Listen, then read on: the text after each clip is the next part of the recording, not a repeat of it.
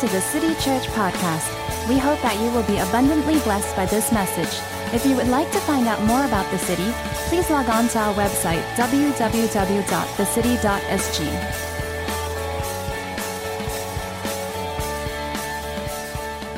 I want to speak to you from 1 Corinthians chapter 15. 1 Corinthians chapter 15.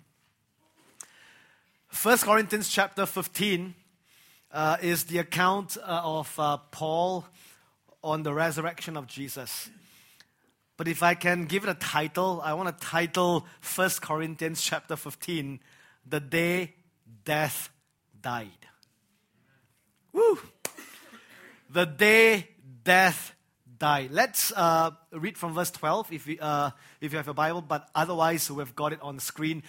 But if it is preached that Christ has been raised from the dead, how can some of you say that there is no resurrection of the dead? If there is no resurrection of the dead, then not even Christ has been raised. And if Christ has not been raised, our preaching is useless, and our faith, and uh, so is our faith. Verse 16, uh, verse 15. More than that, we are then found to be false witnesses about God. For we have testified about God that He raised Christ from the dead. But He did not raise Him if in fact the dead are not raised. For if the dead are not raised, then Christ has not been raised either. Verse 17. And if Christ has not been raised, your faith is futile. You are still in your sins. Then those also who have fallen asleep in Christ are lost. Verse 19. If only for this life we have hope in Christ, we are of all people most to be pitied. Verse 20, my favorite verse. But Christ has indeed been raised from the dead. Can we read verse 20, please, together? But Christ has indeed been raised from the dead. One more time.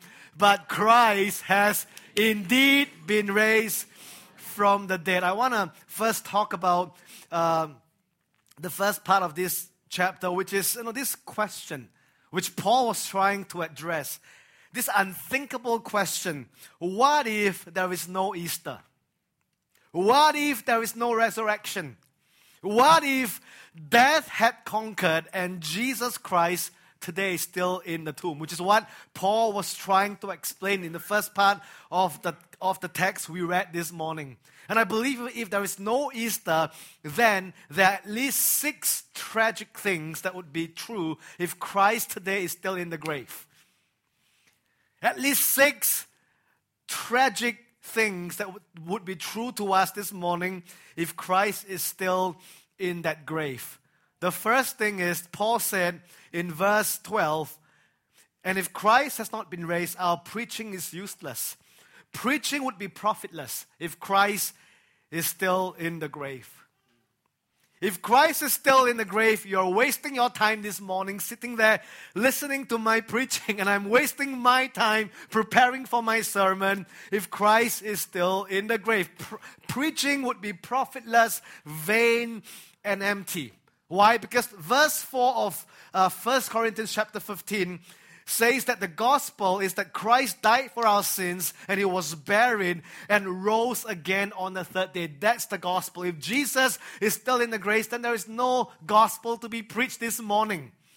But the wonderful news is today, all around the world, more than, I don't know, millions of churches are preaching the resurrection. And churches were full this morning because Christ has been raised from the dead whether there were dramas or videos or there were performances, but today, all around the world, the, the message of the church is Jesus is alive. There's a gospel to be preached because Christ is alive. But if Christ is still in the grave, then preaching would be pointless. The second thing is faith would be foolish faith would be foolish. Paul said, So is our faith. Our faith would, would be useless. So is our faith. See, faith is no better than the, than the object. So why put faith in a dead Messiah? A dead man can't save himself and much less anyone. Amen. Our faith in Jesus Christ would be worthless if he's still in that grave.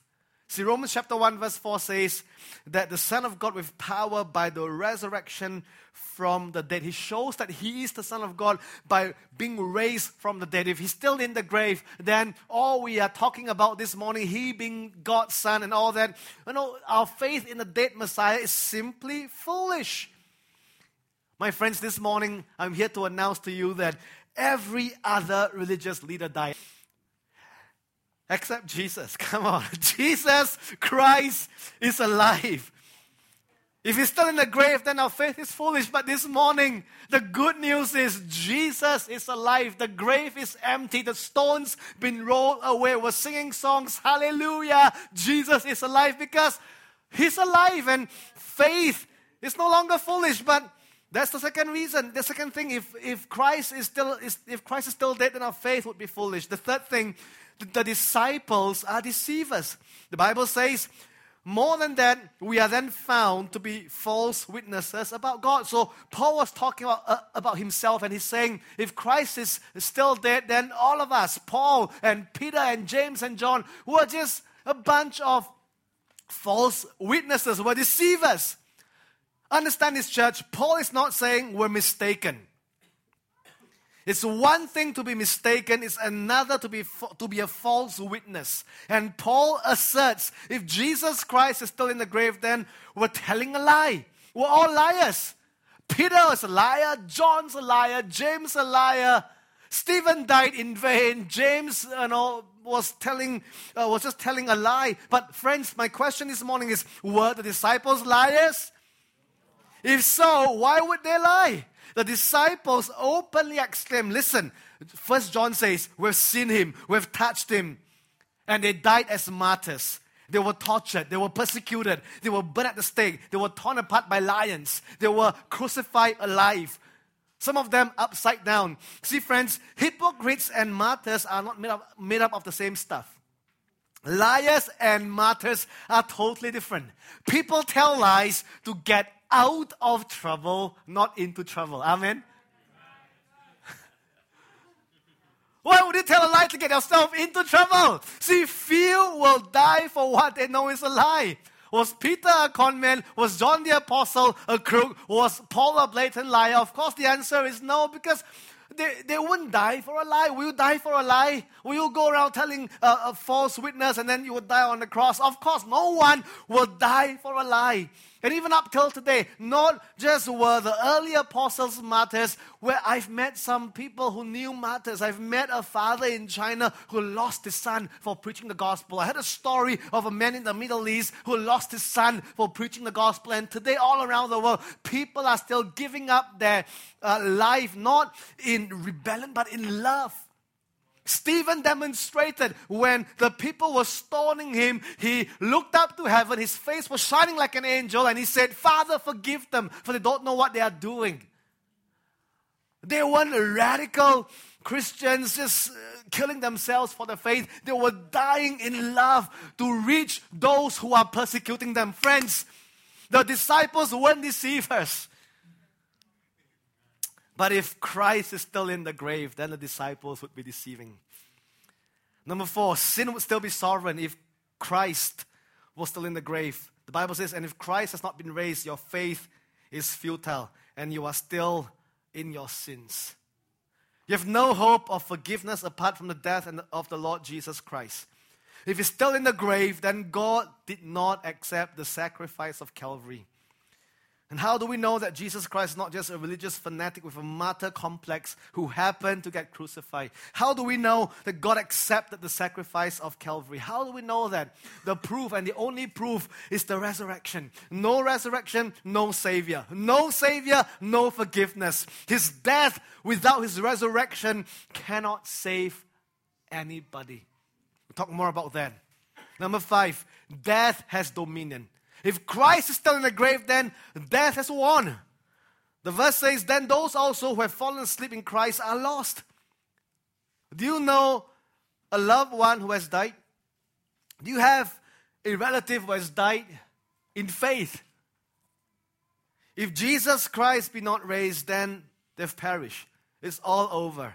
Life is nothing but a cruel joke. And all we can look forward to is the downward spiral to the grave. All of us in this room. Is that all there is to life? No, my friends, something as glorious as human life has more meaning than that. Amen. Those fallen asleep in Christ have not perished. The Lord Jesus Christ grappled with the iron bars of death and he became victorious. Like what Andre read. Come on. Death does not have dominion. Christ arose. Last but not least, if Christ is still in the grave this morning, the future is fearful. The future is fearful. If only for this life we have hope in Christ, we of all people are the most, in King James Version, pitiable. If our only hope is in this life, if all we talk about is the best life now, if all we talk about is God bless me in this life, more prosperous, more cars, more houses, more money in the bank, and God can do that. He has done that. Come on, He has turned paupers into princes. But if that's all we have, hope in this life, then the Bible says we of all people are the most pitiable. But because Christ has risen from the dead, we have a hope for the life to come. We've got something to look forward to. We're waiting earnestly for his return. We are looking forward to the day we split the eastern sky and he comes to the chariots of heaven and will receive us back together with him into the glorious home, one that he said he, will, he is preparing for us. Come on, our future is not fearful, but friends, if, if if, if Christ didn't raise from the dead, then our future is fearful. Without the resurrection, we're just poor, deluded Christians of all people, miserable. See, a wise man once said, if Jesus Christ is still in that, in that grave, nothing really matters. But if Jesus Christ came out from that grave, nothing but that really matters. I love verse 20. That was like Paul shifting gear. He said, if there's no resurrection, if there's no resurrection. But I love verse 20. Verse 20 says, But Christ has indeed, let's say indeed. Oh, I love that word. It's a matter of fact. He says this can't be denied. English teachers here, you would love this. Christ is not maybe. Christ is indeed, he says, has been raised from the dead. Christ has indeed, I'm here to announce to you Christians and those of us who are seeking God, God's not dead. He's alive. I grew up in a church that sing this song, no, no, no, no, no, no, no, no, no, no, no, no. God's not dead. He's alive. He's alive. He's alive. He's watching all over me, right? Is it He's watching? I feel Him in my head. I feel Him. No, no, no. See, God's not dead this morning. We're dancing for a reason. We're singing for a reason. We're laughing for a reason. But Christ has indeed been raised from the dead. I love what Leonard Ravenhill said. Uh, this, this modern day revivalist, this author who writes like Tozer, he wrote these words Calvary expresses the love of God, while the resurrection explains the power of God. Woo! Come on. I thank God for Good Friday. I was driving around listening to some music and I was tearing up because on Good Friday, my soul contemplates on God's love. Why would he, a perfect man, died for a sinner like me? When I was still cursing him, he rescued my soul and he gave me a brand new life. There's no explanation for God's love, only gratitude and only a heart of, of thanksgiving. And I was just tearing up. Oh, my, my soul was moved. But, friends, if there's only Good Friday and if there's no Resurrection Sunday, then the reasons I gave above were all true. All we can think of is someone who's really amazing. It's like, you know, a good man who died for us. I'm so grateful and praise God. But there's really no celebration. But today is Easter Sunday and we celebrate the power of God. Good Friday, we contemplate. But Resurrection Sunday, we celebrate. Amen. We celebrate. We celebrate. Jesus Christ took the sting out of sin, the dread out of death. I like what this author wrote, the gloom out of the grave. And he gave us hope that is steadfast and sure. There's an old chorus. And the old chorus goes, Because he lives, I can face tomorrow. Because he lives, all fears are gone. Because I know, I know he holds the future. And life is worth the living. All because he lives. I grew up this morning with that chorus playing in my head. Because he lives, I can face tomorrow. Because he lives, all fear is gone. Because I know, I know he holds the future, and life is just because the future is not fearful for believers. But that's just the first part of First Corinthians. I can go through all the verses and we've got no time for that. So let's come down to verse 25. Jesus is alive, and the Bible says, For he must reign until he has put all his enemies under his feet. You know what?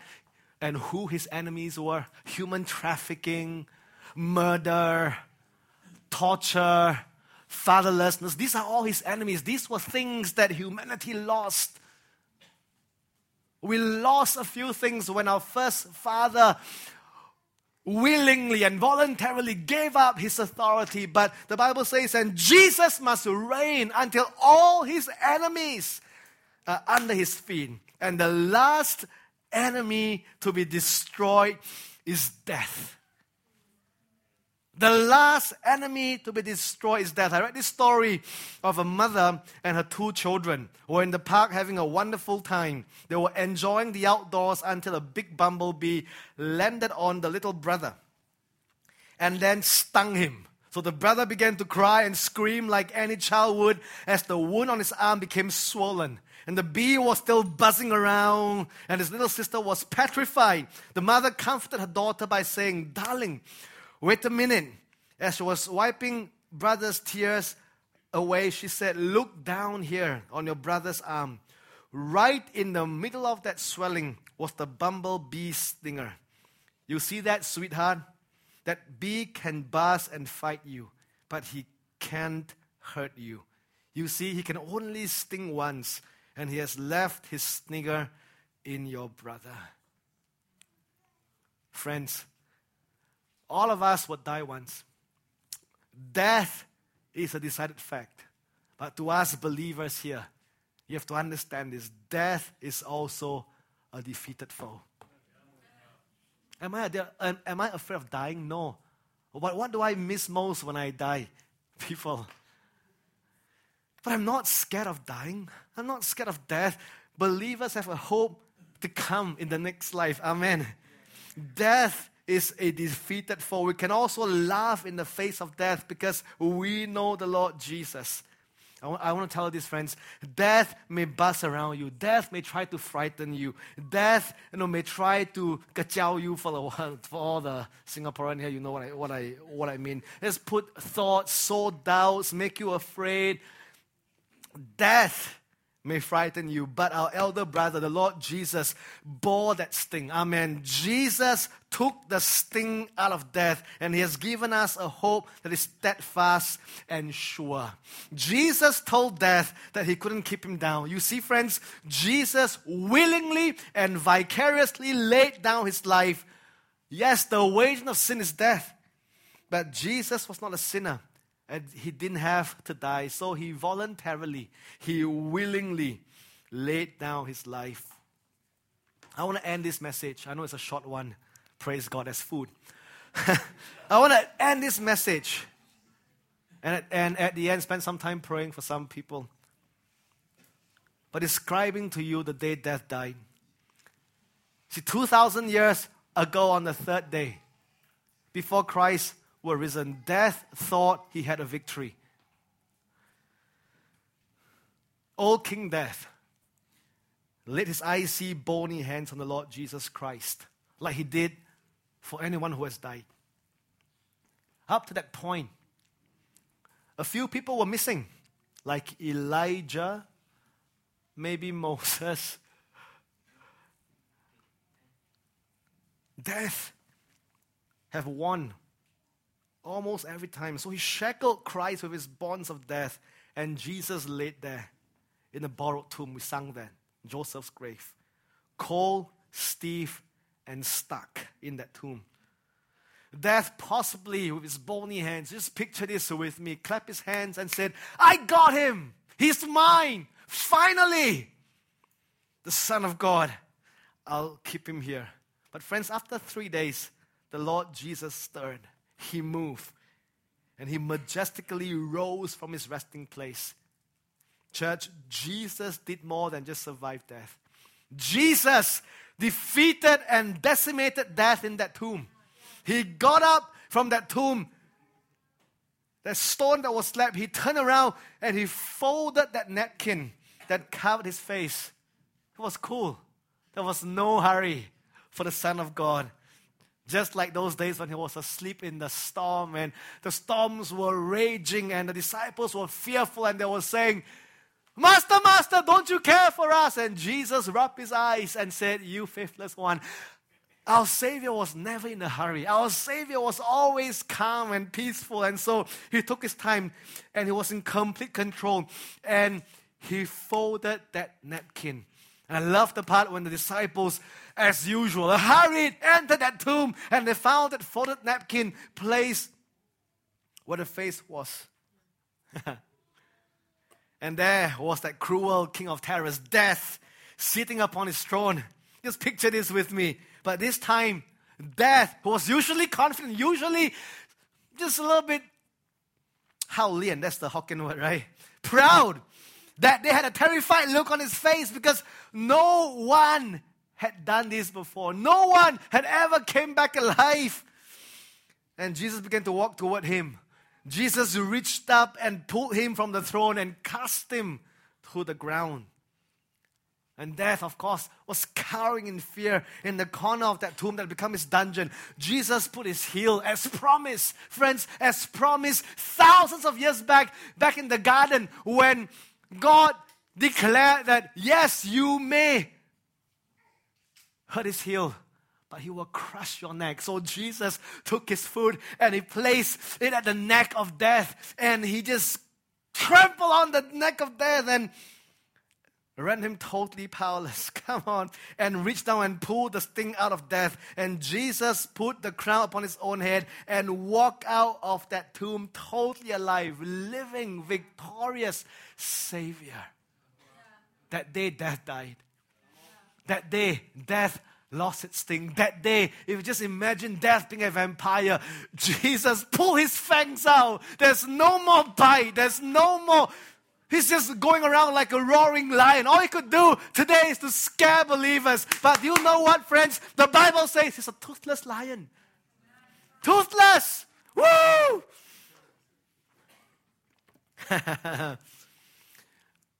Jesus warned, friends. Death die. one of these days, and we're looking forward to that day that there's going to come a shout from the lips of our Lord Jesus when He returns. And that shout will go into the tombs of those who have named Him Lord and Savior.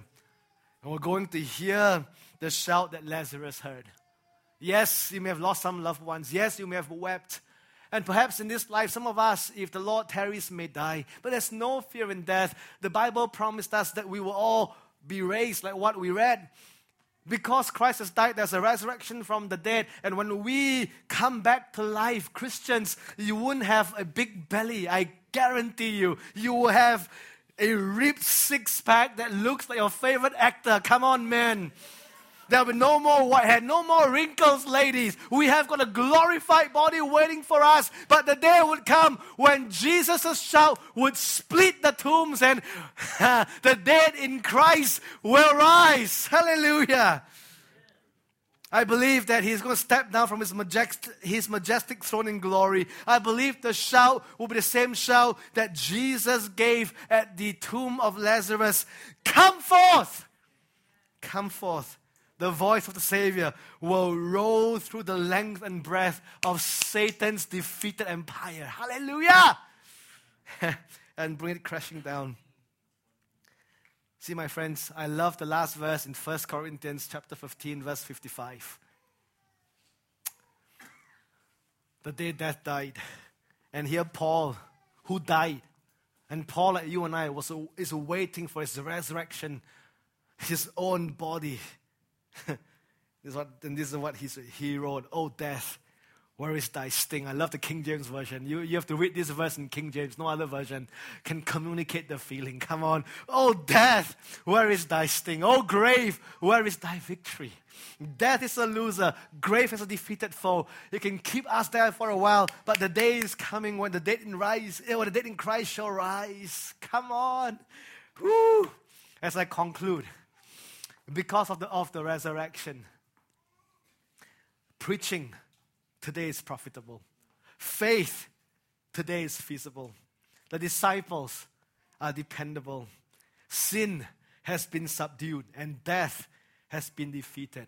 And to us Christians, the future is fabulous! Woo! For we know where we're headed. What a glory! What a message! It's worth celebrating. It's worth celebrating. It's not just that, friends. It goes beyond that. If this is the, if this is the full gospel, I think that's pretty powerful. But Paul somewhere else wrote, he said that, that the same power that raised Christ from the dead is now in us.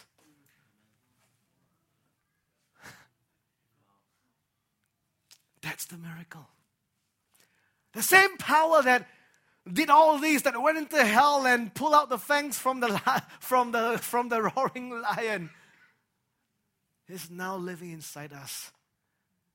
I just pray that the church would know how powerful she is. I just pray that you guys would know this morning how much power you have on the inside.